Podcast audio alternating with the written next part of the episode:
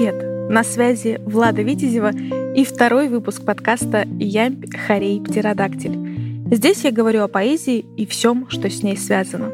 В моем подкасте в качестве приглашенных гостей будут статьи, письма, речи, стихи других литераторов и, конечно, собственного сочинения. По крайней мере, в первом сезоне. Тема сегодняшнего эфира — где найти и как приручить вдохновение. И для начала определимся, ценно ли вообще для поэта вдохновение. За ответом на этот вопрос обратимся к современнику Александра Пушкина Антону Дельвигу. Прочту отрывок из его стихотворения 1822 года «Вдохновение». Не часто к нам слетает вдохновение, и краткий миг в душе оно горит. Но этот миг любимец муз ценит, как мученик с землей разлучения. Именно вдохновение позволяет поэту вести себя следующим образом. Он говорит с грядущими веками. Он ставит честь превыше всех частей.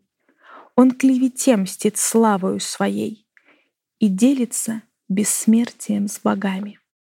А в стихотворении «В черном небе слова начертаны» Марины Цветаевой найдем и подробное описание того, как это самое вдохновение снисходит.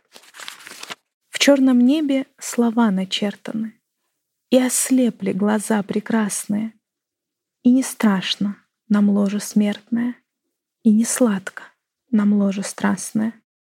В поте пишущий, в поте пашущий, нам знакомо иное рвение, легкий огонь над кудрями пляшущий, дуновение вдохновения. Итак, получается, что вдохновение уникально и необходимо для творчества. Теперь разберемся, где же его искать. Для этого обратимся к письму молодому поэту Райнер Марии Рильке из первого выпуска о важности поэзии и ценности поэта. Кстати, Марина Цветаева, которая его переводила, писала «Поэт — тот, кто преодолевает жизнь. Из равных себе по силе я встретил только Рильке и Пастернака. Райнер Мария Рильке — неодолимая задача для будущих поэтов. Он возвращает словам их изначальный смысл, вещам же их изначальные слова. Итак, вот что советует Рильке. Приблизьтесь к природе.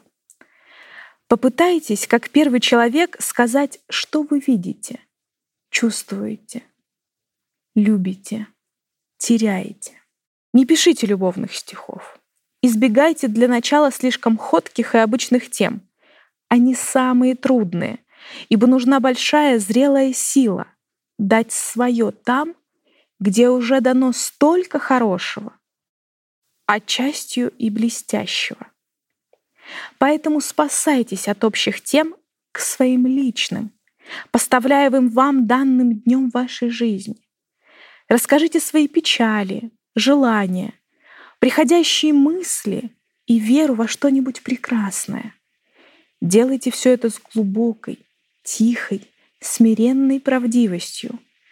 И берите, чтобы высказать себя, вещи вашего окружения, образы ваших снов и предметы ваших воспоминаний.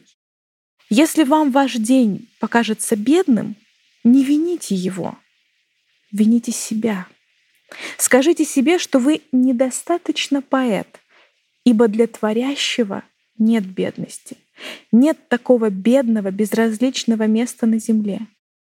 И если бы вы даже были в тюрьме, чьи стены не допускали бы до вашего слуха ни одного из земных шумов, не оставалось ли бы у вас еще вашего детства, этого чудесного королевского сокровища?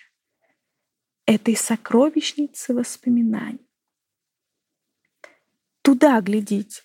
Попытайтесь вызвать к жизни затонувшие чувствования тех далеких времен.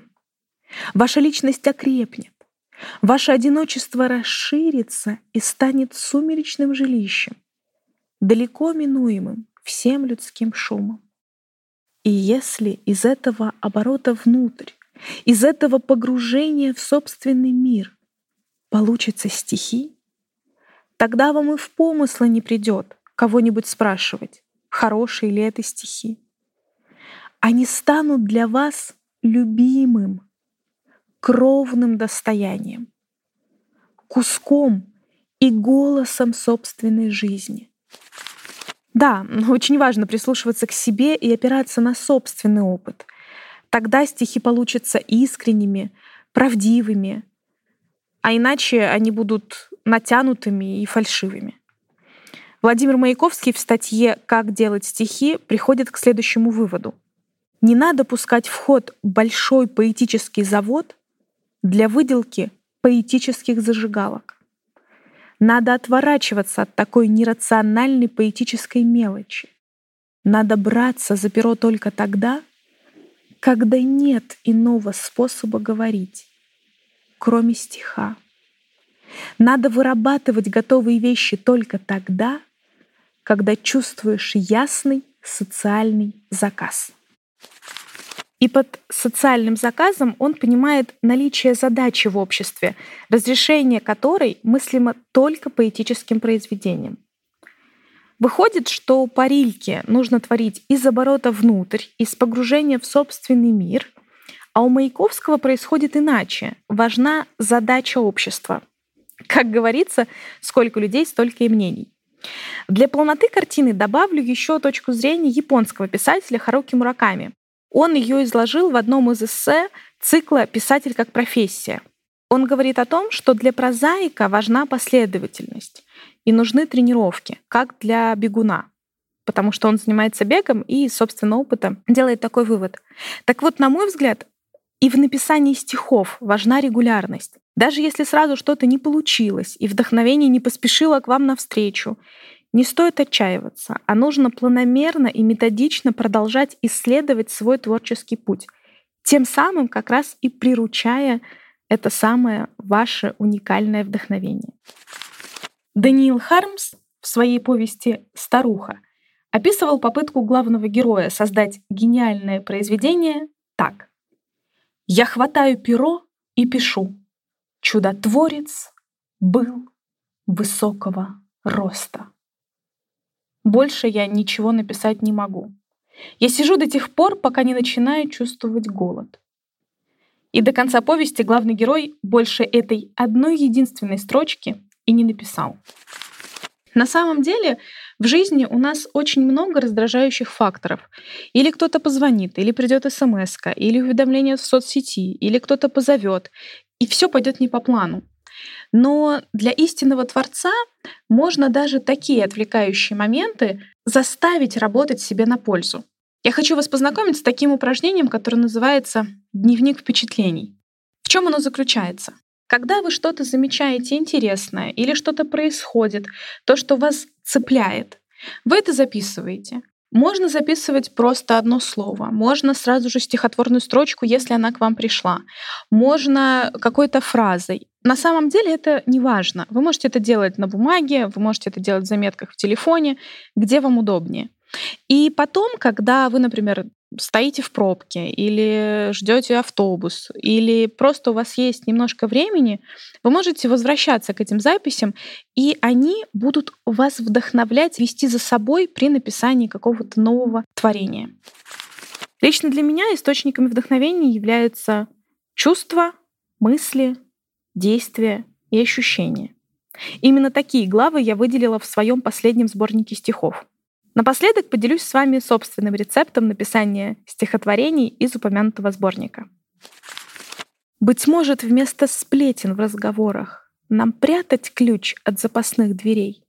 И если истин не находим в спорах, дискуссии заканчивать скорей.